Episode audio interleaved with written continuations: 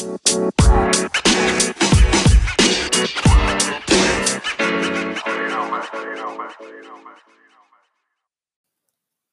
there, I'm Eric Peckham, and this is the Monetizing Media Podcast.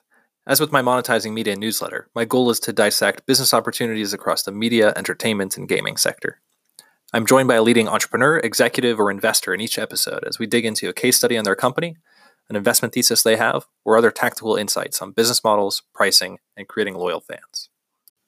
Joining me on today's episode is my friend Pippa Lamb as we discuss one of her big investment theses right now the verticalization of social media. Pippa is a partner at Sweet Capital, a seed stage VC firm dedicated to consumer mobile startups that was launched by the founders of the massively successful mobile games company King.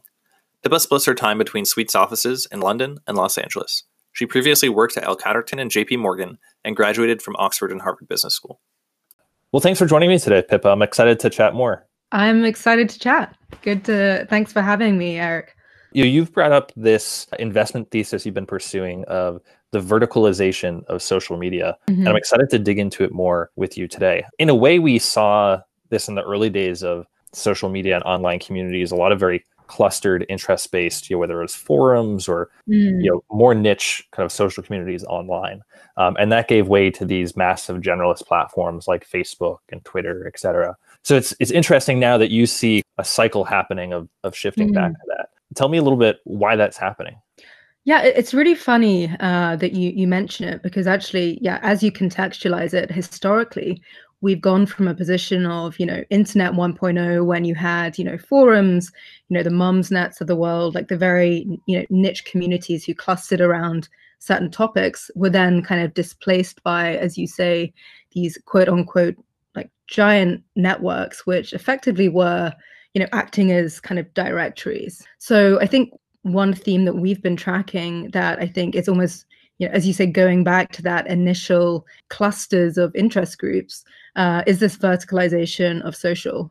You know, in this, I think, first chapter of of the social network, it was very much around, you know, breadth and volume. You know, platforms and at some level were, you know, a virtual directory for having as many people as possible after which users are expected to filter down their network to you know smaller interest groups or specific communities so kind of as you say a reverse of of kind of how the forum had originally begun but i think you know why that's changed there's several reasons i think that there's a little bit of just exhaustion around some of these more general platforms you know i, I think that type of you know extreme volume on, on a network has just stopped serving its consumer in a way that is really effective. You know, there's too much noise that comes with that amount of breadth and volume. You know, consumers have been overexposed, over advertised to, and now they really only want to spend quality time with the communities that they care most about.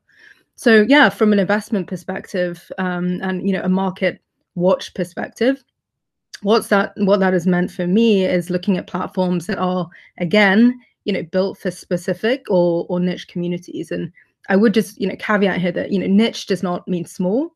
It means focused. Uh, it means offering the users you know greater depth and connection it's kind of a trust thing you know it's it's much more about authenticity versus versus volume now yeah you know it's it's interesting i wonder if part of this is just a um a kind of aging with the next stage of the internet or having you know, having had this period of time where we were just so fascinated by the concept that we could all connect in the same place online right and and everyone mm-hmm. we meet we could you know add them on facebook or wherever else and and stay connected with them forever and perhaps the novelty of that is wearing off and it just seems kind of unnecessary or silly right and there's kind of this pendulum swing back to you know our core relationships yeah, for sure. I definitely think that's a part of it. I think that there is, you know, um, a maturing of this, you know, of the social networks themselves, but also how users interact with that. And as you point to, there was perhaps this novelty of of everyone being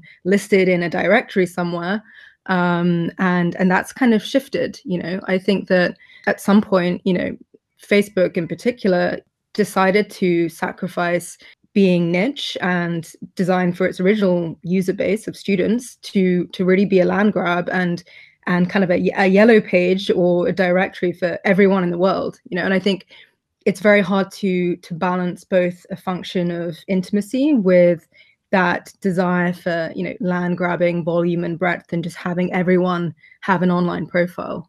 Um, yeah. and I, I, think that you know vertical can also speak to function right? So it's not just simply about vertical as user groups. So you know one example i'm happy to chat about is a company called peanut which is a social network for women who are going through different life stages you know another company that i've worked with is vertical in the sense of its its function so your in, uh, you know the individuals are from a very wide demographic but you know they're coming to that product with a very specific function or use case in mind uh, that they're not currently able to to find elsewhere on say for example you know a facebook or a a, a network that has such scale so mm-hmm. it's it's more about being specific and deliberate about you know either the group or about the function and not trying to be everything to everyone.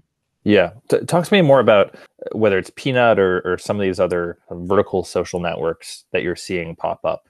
So, just to give you a bit of context, so Peanut is a company which is a social network primarily for women um, going through different life stages. Now, that can be anything from the fertility journey, you know, motherhood specifically, or even menopause. And I, I, think the easiest way to think about it as it relates to vertical social networks is, is how Michelle Kennedy, the founder of Peanut, describes it.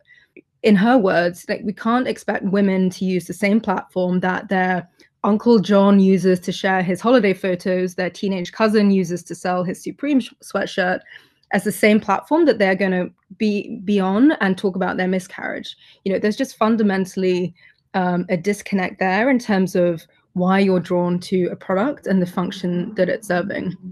Um, so, th- so I think in that way, you know, this speaks to a little bit about what we were saying earlier about how you know we as users have matured along with the networks. I think you know the function itself of consumer social has evolved from you know something which is purely transactional or directory like you know storing your photos to something that's actually more like emotionally engaging. It's less about transactional value, as I say, but you know the psychological relationship you have with people in that community. And that only really works if you can go at depth. You know, I'm a, I'm a big fan of Clay Christensen and his disruption theory. And I find that one way to think about it is, you know, what is the job that's being done by these uh, social networks? Generally, there's like a functional, there's a social, there's emotional dimension. And if you think about that with consumer social, you know, the quote unquote job to be done of these consumer social companies has changed quite significantly over over recent years. So just going back to to Peanut, functionally Peanut's you know job to be done or, or the the reason that users are hiring Peanut uh, to do a job for them is to connect with other women. You know, it's it's far more powerful than um, purely the functional. Where perhaps in a Facebook you're just wanting to you know keep track of who you've met or, or, or share a photo and that's why I think that vertical networks powerful because as a result, you're you're really solving for that you know depth and quality of interaction. You know, you're not competing with simply you know, other online directories, but maybe like hanging out with girlfriends or having a heartfelt chat uh, with you know a family member or even like a therapy session. The role that Peanut can play psychologically in its users' lives is just far more substantial and therefore valuable to, to us as investors than something which probably just scratches the surface in terms of engagement and, and retention. What's the role going forward you see for the Facebooks and Snapchat, the generalist or broader based social networks? I mean, do you see this as they will decline? There's kind of a cannibalization into amount of time spent on them, or they still have a role? And and how effective will they be at competing in this? Obviously, Facebook has made a big push into Facebook groups. I mm-hmm. think recognizing to some extent that uh, these changes are underway. You know what? I think it's really tough because I think that a lot of these networks, as you say, are trying to backpedal. You know, taking Facebook as the example, they they really made a conscious decision to sacrifice depth for breadth.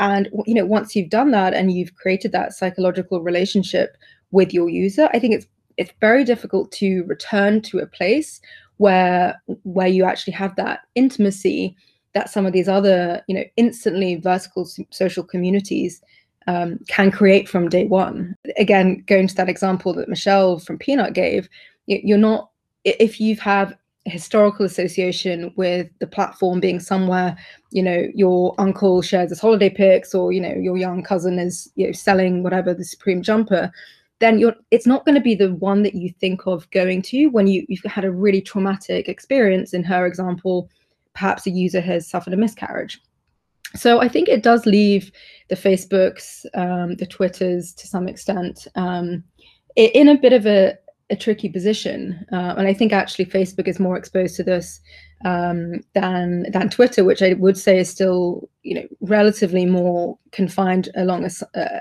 a specific function versus Facebook, which is trying to be everything for everyone. So I think I think the clue is really in their M&A strategy. If, if you look at Facebook's history in recent years of, of how it's gone about making acquisitions, a lot of them have pointed to acquiring what they perceive to be very fast, threatening, growing vertical communities, either clustered around an, a user base or a function. Mm-hmm. And I think, you know, what you know their acquisition of whatsapp is an example of that right one of the uh, important kpis for social networks is how much media or how many photos are being shared between users now for facebook as somewhere that's always been a place for for friends to share and you know comment on photos uh, it's rumored that around the time of the WhatsApp acquisition, there were more, let's call it media, you know, photos, voice notes, etc., being shared on WhatsApp than there were on Facebook and Instagram combined. Wow. So for, for Facebook, they really needed to basically acquire um, WhatsApp and put a, a stop to that that growth of media sharing because that that's Facebook's KPI for growth uh, or at least it was at the time. So, so for me, I think look, they're in a really tricky position, and and that's why I think uh, we're certainly quite bullish on on how you know M and A is going to take place in the space. It's much easier to buy or acquire a, a community than work from a very general community and and backtrack into something that's extremely niche. Just looking at how Facebook's tried and failed uh, is is evidence of that. How do you look at the relationship between niche and private in, in talking mm-hmm. about whether it's you know a social network just for women a social network like strava for cyclists mm-hmm. etc mm-hmm. what's the relationship between great anyone can join you know this is just about shared interest versus part of this is actually in some way having curated um, community which which perhaps is is more of what facebook sought to attack with facebook groups sorry privacy in the sense of um... uh, pr- private in the sense of not anyone can just you know download the app and join the conversation or see what you're posting the idea that there's kind of a private community that you define Got it. For me, I think a bit less around privacy. I mean, I think that there are really interesting examples of that at the moment. Um, I know you've had a in a previous episode you've talked about Clubhouse. Um, I think Clubhouse is a very recent example of how do you balance and look it's super early stage, but how does how do Paul Rohan and the team balance uh, scale and exclusivity? So I think maybe a, a bit less is privacy, but you know, how do you how do you scale something who in some ways core value is derived from some form of exclusivity or privacy, if you want to define it that way. I, I, think the other conflict or contradiction that you sometimes need to balance, and we've mentioned in a previous discussion, is how do you balance being a, a niche community with with liquidity, right? And I think that it's it's a balancing act. Um, you need enough people who want that, as I used before, you know, job to be done for there to be enough liquidity to to to build a community around it. You know, ultimately, if there's not enough liquidity or the community isn't big enough, do you really have a product there?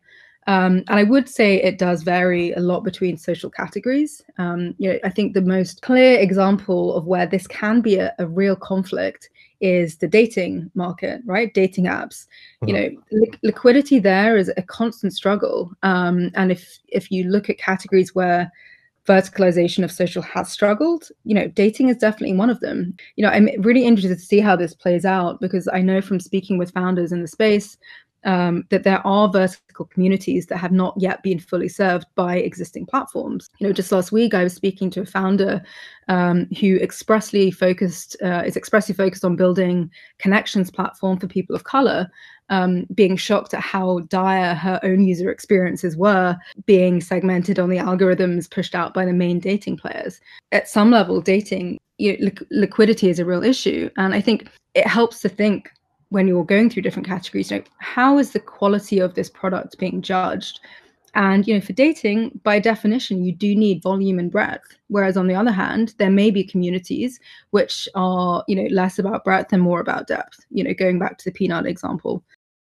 In uh, thinking of other types of media like publishing, when you anchor in depth over breadth, it also tends to go in line with a change in business model from a you know kind of dependence on advertising to mm-hmm um, incorporating, if not entirely focusing on subscription or other audience revenue models where users are paying directly. In looking at kind of different startups focused on a, a niche use case or, or demographic and engaging them very deeply, how does it change what you're seeing as a successful business model? Yeah, look, I think that for any consumer social uh, business, your monetization really depends on both the function and demographic of your of your user base. You know, traditionally, you're going to have something which is a combination or a choice between uh, subscription. You're going to have a freemium. You're going to have something which has in-app purchases, um, and it, it's really hard to give one a kind of one hard and fast rule for all. I think that that speaks to whether it's something that's hyper vertical or something that's more general. The DNA of Sweet Capital was obviously gaming, and I think that uh, you know using the example of Candy Crush, uh, which was obviously one of King's you know its most famous uh, product, it was a really interesting choice there between you know how do you balance um, your your monetization strategy to really fit around the type of user dynamic you're having. And for King, it was all about not quote unquote capping the whales particularly in, in in terms of how we look at companies and how we judge things like payments or or monetization relating to consumer social we do borrow from from gaming a lot and there are a lot of similarities um, with how you monetize uh, talk to me more about how you are evaluating the startups within this thesis uh, that pop up and, and how much of the metrics you're looking at the consumer behavior comes from similar sort of analysis with mobile gaming companies. I think we've talked a lot already about how yeah, what is the psychological um, role that this product is is creating for the user, and I think that's tied very closely to how we how we track or or analyze a product. Number one top metric we look at is engagement and retention. You know, what does that mean? Um, and I can give you a, hit, a rundown of or, or, kind of hit list for each KPI, but at its most basic, it's you know it's about user love. You know, how sad would users be if this product no longer existed? What type of relationship do they have with the product? What's user psychology? What role are you fulfilling in their lives that was previously partly met, mostly unsuccessfully elsewhere? You know, we'd much rather see a product that has limited users but with high engagement than a product with lots of users and low engagement. Um, so, you know, specifically in, in types of ways that we track this, you know, there's the usual retention cohort, you know, how often are your customers coming back on a seven day, you know, 30 day, 90 day basis? Industry standards say, you know, 30, 40% at the lower end of best in class. But of course, again, you know, it speaks, it depends slightly on the type of category that you're looking at. Is um, that 30 to 40% for seven day or 30 day or 90 that's day? that's typically around the 30 day um, and and you know we invest really early. So sometimes you know products don't actually have enough retention cohort data for us to go through yet. So another great way to look at it is like take your top 20% of users that you've got so far. You know this is the early indications you have towards who are going to be your your core audience. You know what is their average session length session time? Like how much content do they go through? Um you know one company we, we looked at you know they'd only produced one hour of content and they were testing this out with users. What was really exceptional there was that 50% of users were completing that one hour of content within a day. And I think even more than that were completing it, you know, within something like three or four hours or in one sitting. Now, we're looking for kind of standout KPIs. It could be that, it could be, you know, your your your 30 day retention that show that there is something exceptional in how users are valuing your product you know ultimately time is your most expensive asset. How quickly and how early can you tell that you know how much how much users are willing to give up their time to spend on your platform? And then I have a few other. I mean, there are a few other ones that yeah. I'm happy to cover. Um, you know, what is your viral factor? Um, put it this way, you know, for every user you're acquiring, how many how many new users do they bring? Um, you know, what is your organic growth? Um, you know, how you know we, we talked about, this with with Facebook, and for them it was sharing media or sharing photos, and they they noticed that WhatsApp was creeping up and and actually overtaking them. Um, at some point, for every um, every friend you add on a, on a social network, that's going to help you retain better. So, and that can look very different.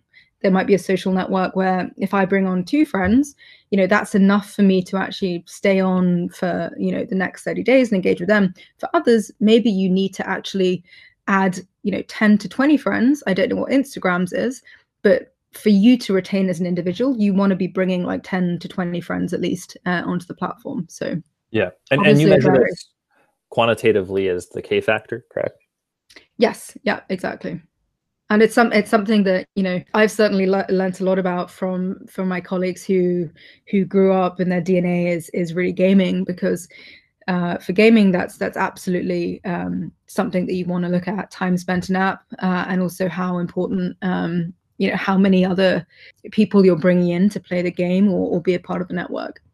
And then obviously, you know, last but not least is you know you could never avoid the good old ratio of LTV to CAC. um, you know, I I, uh, I, asked my colleague who who's responsible for scaling um, growth marketing at, at, King, okay, give me your absolute best in class, you know, LTV to CAC for consumer social.